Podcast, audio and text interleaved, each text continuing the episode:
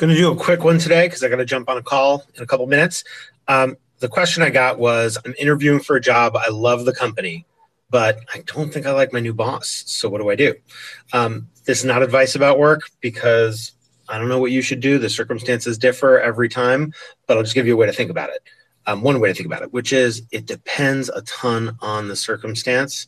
Some companies, your boss might be there for a minute and then you might switch to somebody else, and so it's okay.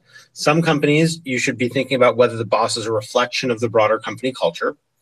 And some companies, the boss might as well be the company. I mean, you go join a local branch of a big office, and the guy's been there forever, and uh, you know you would be working directly with them and three other people. Company might be great, but if you know, and so one of the questions here is how much risk should you take on whether or not you can get along with a new person?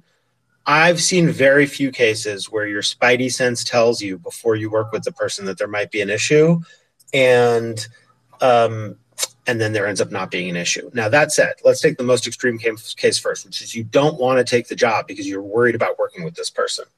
You might think about how much you care about the relationship with that person.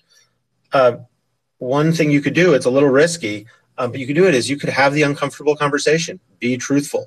You could say, listen, I like a lot of things of what I'm hearing. I'm just not sure if we can work well together.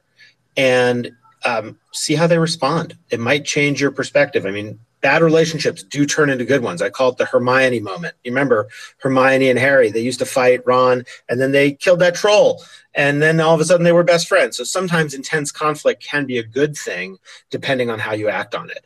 Um, but again, the context really matters tremendously. In some companies, the boss matters a lot. In some companies, um, that person might be gone by the time you join.